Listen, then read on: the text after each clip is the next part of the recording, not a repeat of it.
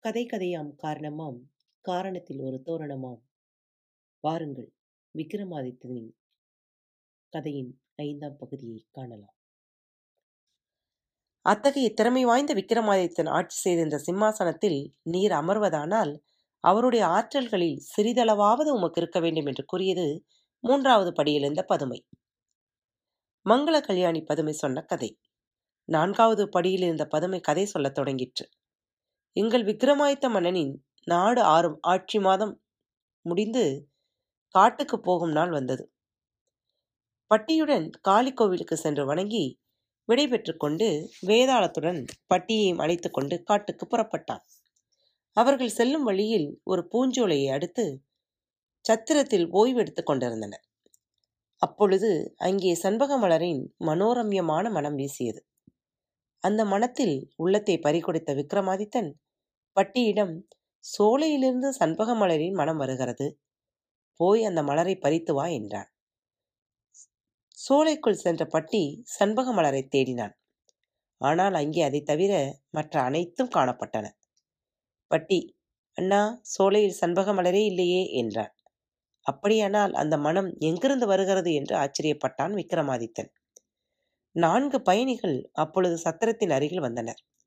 அவர்களை பற்றி சண்பக மலரின் மனம் எங்கிருந்து வருகிறது என்று கேட்டான். அதை கேட்ட பயணிகளில் ஒருவன் பட்டியிடம் நீங்கள் இந்த சத்திரத்தில் இருப்பது தவறு. ஆண்கள் யாருமே இதில் தங்கக்கூடாது. அதை விட்டு நீங்கள் இங்கே வந்ததால் விவரம் சொல்கிறேன் என்றான். விக்ரமாதித்தனும் பட்டியும் சத்திரத்திலிருந்து பயணிகள் நின்று கொண்டிருந்த இடத்திற்கு சென்றனர். ஆண்கள் இந்த சத்திரத்தில் தங்கக்கூடாது என்று சொன்னீர்களே ஏன்? என்று விக்ரமாதித்தன் அவர்களிடம் கேட்டான். அவர்களில் ஒருவன் ஐயா அருகிலே விஜயநகரம் என்ற நகரம் உள்ளது. விஜயரங்கன் என்னும் அரசன் அதை ஆட்சி செய்து வருகிறான். அவனுக்கு சண்பக மலரின் மனத்தோடே ஒரு பெண் குழந்தை பிறந்தது. ஆகையால் சண்பகவில்லி என்று அக்குழந்தைக்கு பெயர் சூட்டினார். அந்த பெண்ணுக்கு பன்னிரண்டு வயது நிரம்பியது. தன் வாழ்நாள் முழுவதும் ஆண்கள் வாடையே படாமல் வாழப்போவதாக அவள் ஒரு சபதம் மேற்கொண்டாள். இப்பொழுது அவளுக்கு இருபத்தி இரண்டு வயது ஆகின்றது. வெள்ளிக்கிழமை தோறும் இங்குள்ள குளத்துக்கு அவள் நீராட வருவாள். வரும்பொழுது அவளை சுற்றி ஆயிரம் தோழியர்கள் சூழ்ந்து இருப்பார்கள் நீராடி முடித்து இந்த சத்திரத்தில் வந்து தங்கி சதுரங்கம் விளையாடுவாள். அதன்பின் மாலையில் அரண்மனைக்கு திரும்புவாள். ஆண்வாடையே அவளுக்கு கூடாது. ஆகையால் அவள் இருக்கும் கோட்டை அருகில் ஆண்கள் எவருமே செல்லக்கூடாது. மேலும் அவள் வெள்ளிக்கிழமை நீராடுவதற்கு வரும்பொழுது ஆண்கள் யாரும் இந்த பக்கமாக வரக்கூடாது என்பது அரசனுடைய உத்தரவு. அதையும் மீறி யாரேனும் வந்தால் அவர்களுக்கு மரண தண்டனை அளிக்கப்படும் என்று கூறினான் நாளை வெள்ளிக்கிழமை அவள் இங்கே வருவாள். அதனால் நீங்கள் இங்கு தங்கியிருந்தால் உங்கள் உயிருக்கு ஆபத்து நேரிடும் என்று சொல்லிவிட்டு பயணிகள் போய்விட்டனர். பயணி சொன்னதை கேட்டு விக்ரமாதித்தன் பட்டியை பார்த்து தம்பி அந்த சண்பகவல்லியின் சபதத்தை கலைத்து அவளை நான் மனம் செய்து கொள்ள வேண்டும். அதற்கு என்ன செய்ய வேண்டும்? என்றான். அண்ணா அரச குடும்பத்தில் பிறந்தவள் இன்ப சுகங்களை வெறுத்து சபதம் பூண்டிருப்பது வியப்பாக இருக்கிறது. முதலில் காரணம் என்ன என்பதை புரிந்து கொள்ளலாம். அதன் பிறகு அவளை மணப்பதை பற்றி யோசிக்கலாம். நான் பெண் வேடம் பூண்டு நாளை அவள் இங்கே வரும்பொழுது அவளுடைய தோழிகளுடன் சேர்ந்து கொண்டு அவளுடைய அந்தரங்கங்களை அறிந்து கொள்கிறேன். நீங்களும் வேதாளமும் முதியவர்களைப் போல் வேடம் தரித்து மறைந்து இருங்கள் என்றான் பட்டி. அவர்கள் இருவரும் முதியவர்களாக மாறுவேடம் கொண்டு மறைந்திருந்தார்கள். மறுநாள் வெள்ளிக்கிழமை காலையில் தோழியர் சோழ சண்பகவல்லி நீராடுவதற்கு வந்தாள் பெண் வேடத்தில் இருந்த பட்டி தோழிகளுடன் சேர்ந்து கொண்டான். முதியவர்கள் வேடத்தில் இருந்த விக்ரமாதித்தனும் வேதாளமும் மறைந்திருந்து கவனித்துக் கொண்டிருந்தனர். சண்பகவல்லி மாலையில் அரண்மனைக்கு திரும்பும் பொழுது பட்டியும் தோழிகளுடன் அரண்மனைக்கு சென்றான். அரண்மனையை அடைந்து கோட்டை வாசலுக்கு போகும்போது எல்லோ தோ எல்லார் தோழிகளும் அங்கேயே தங்கிவிட்டனர். நான்கு தோழிகள் மட்டுமே சண்பகவல்லியுடன் உள்ளே சென்றனர். தோழிகள் கூட்டம் குறைந்ததும் சண்பகவல்லியை பின்தொடர்வது ஆபத்தை உண்டாக்கும் என்று கருதி வெளியே நின்று விட்டான் பட்டி. சண்பகவல்லியை பற்றி பட்டியால் எந்தவித தகவலும் தெரிந்து கொள்ள இயலவில்லை. எதையும் தெரிந்து கொள்ளாமல் விக்ரமாதித்தனிடம் திரும்ப வரவும் அவன் விரும்பவில்லை. ஆகையால் காளிதேவியின் ஆசியருளால் தெரிந்து கொள்ளலாம் என்று எண்ணி காளி கோயிலை நோக்கிச் சென்றான். வழியில் இருந்த ஆலமரத்தடியில் இலைப்பாறுவதற்காக படுத்தான். சண்பகவல்லியை பற்றி சிந்தனை செய்து கொண்டிருந்ததால் அவனுக்கு தூக்கம் வரவில்லை. முனிவர் ஒருவர் அப்பொழுது குளத்தில் குளிப்பதற்காக வந்தார்.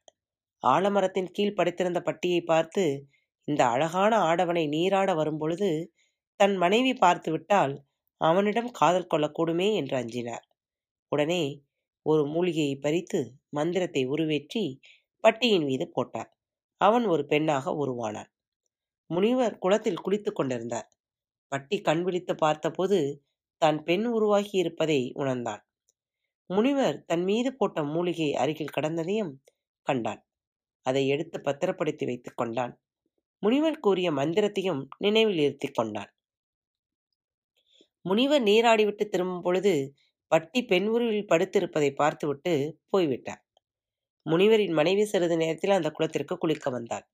அழகான பெண் ஒருத்தி மரத்தின் கீழ் படுத்திருப்பதை பார்த்தால் தன் கணவர் அந்த பெண்ணை பார்த்தால் ஆசைப்படக்கூடும் என்று நினைத்து ஒரு மூலிகையை பறித்து மந்திரத்தை உருவேற்றி அந்த பெண் மீது போட்டார் பெண்முருவில் இருந்த பட்டி உடனே ஆணாக உருவானான் முனிவரின் மனைவி குளத்தில் இறங்கியதும் அவள் போட்ட மூலிகையும் எடுத்து பத்திரப்படுத்திக் கொண்டு மந்திரத்தையும் நினைவில் வைத்துக் கொண்டான் பட்டி. காளித்தேவியின் அருளினால் தான் தனக்கு இரண்டு மூலிகைகளையும் இரண்டு மந்திரங்களும் கிடைத்தன என்று எண்ணி காளியை வணங்கிவிட்டு விக்கிரமாதித்தனை காணச் சென்றான் பட்டி. விக்கிரமாதித்தனை பார்த்து பட்டி நிகழ்ந்தது அனைத்தையும் கூறினான் பிறகு ஒரு மூலிகையை கொண்டு விக்கிரமாதித்தனை பெண் உருவாகச் செய்து விக்ரமவல்லி என்ற பெயரைச் சுட்டினான். தான் ஒரு அரசனைப் போல் வேடம் தரித்து சல்லியராஜன் என்று பெயர் வைத்துக் கொண்டான். விக்கிரமவல்லியை அழைத்து கொண்டு சல்லியராஜன் அரசன் விஜயரங்கனிடம் சென்றான். அவர்களை வரவேற்று உபசரித்து தன்னை நாடி வந்த காரணத்தை விசாரித்தான் விஜயரங்கன். அரசே நான் பீமாபுரியின் சிற்றரசன்.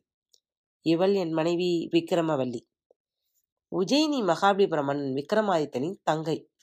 நான் விக்ரமாதித்தனுக்கு கப்பம் கட்டி வருவது வழக்கம். கடந்த மூன்று ஆண்டுகளாக நாட்டில் மழையே இல்லாமல் பஞ்சம் உண்டாகிவிட்டது அதனால் கப்பம் கட்ட இயலவில்லை. ஆனாலும் கப்பம் கட்டியே தீர வேண்டும் என்று இரக்கமில்லாமல் கோரிவிட்டான் அவன். எவ்வளவோ மன்றாடியும் அதை அவன் பொருட்படுத்தவில்லை. மனைவியை விற்றாகிலும் கப்பம் செலுத்தியே ஆக வேண்டும் என்று இறுதியாக எச்சரித்து விட்டான். ஆகையால் என் மனைவியை அழைத்து கொண்டு வந்து விட்டேன். இவளை உங்களிடம் அடமானமாக கொண்டு எனக்கு ஆயிரம் பெண் பொன் கடனாக கொடுத்து உதவுங்கள். அதை கொண்டு போய் அவனிடம் செலுத்தி விடுகிறேன். பிறகு உங்களுக்கு ஆயிரம் பொன்னை திருப்பி கொடுத்துவிட்டு இவளை அழைத்து கொண்டு போகிறேன் என்று சொன்னான் சல்லியராஜன். அதன்படி விஜயரங்கன் ஆயிரம் பொன்னை சல்லியராஜனுக்கு கொடுத்தான். விக்ரமவல்லியை அழைத்து கொண்டு சண்பகவல்லியின் கோட்டைக்கு போய் மகளிடம் விவரத்தை கூறி விக்ரமவல்லியை கவனமாக பார்த்து கொள்ளும்படி விட்டுவிட்டு திரும்பி வந்தான். ஆயிரம் பொன்னை விஜயரங்கனிடம் பெற்றுக்கொண்டதும் பட்டி ஒரு இடத்தில் ஒரு அணிலை கொன்று அதன் உடலில் புகுந்து கொண்டான். தன்னுடைய உடலுக்கு வேதாளத்தை காவலாக வைத்துவிட்டு சண்பகவல்லியின் கோட்டைக்கு அணில் உருவில் போய் சேர்ந்தான். அங்கே சண்பகவல்லியின் கட்டிலில் ஏறி விக்ரமவல்லியும் அவனும் உரையாடி கொண்டிருப்பதை கேட்டுக்கொண்டிருந்தான் இவ்வாறு நாட்கள் பல சென்றன. விக்ரமவல்லியின் நோக்கம் நிறைவேறவில்லை. ஆகவே அவள் முகம் வாடியது. அதை கண்ணுற்ற சண்பகவல்லி அவளுடைய முகவாட்டத்துக்கான காரணத்தை கேட்டாள்.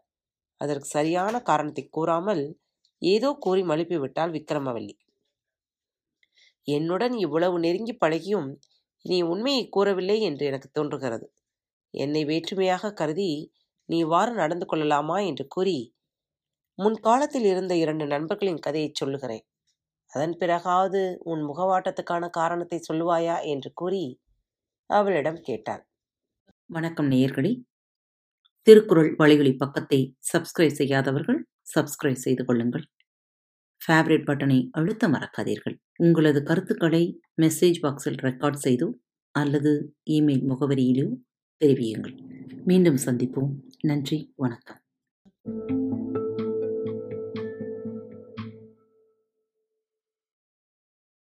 அன்பின் உறவுகள்.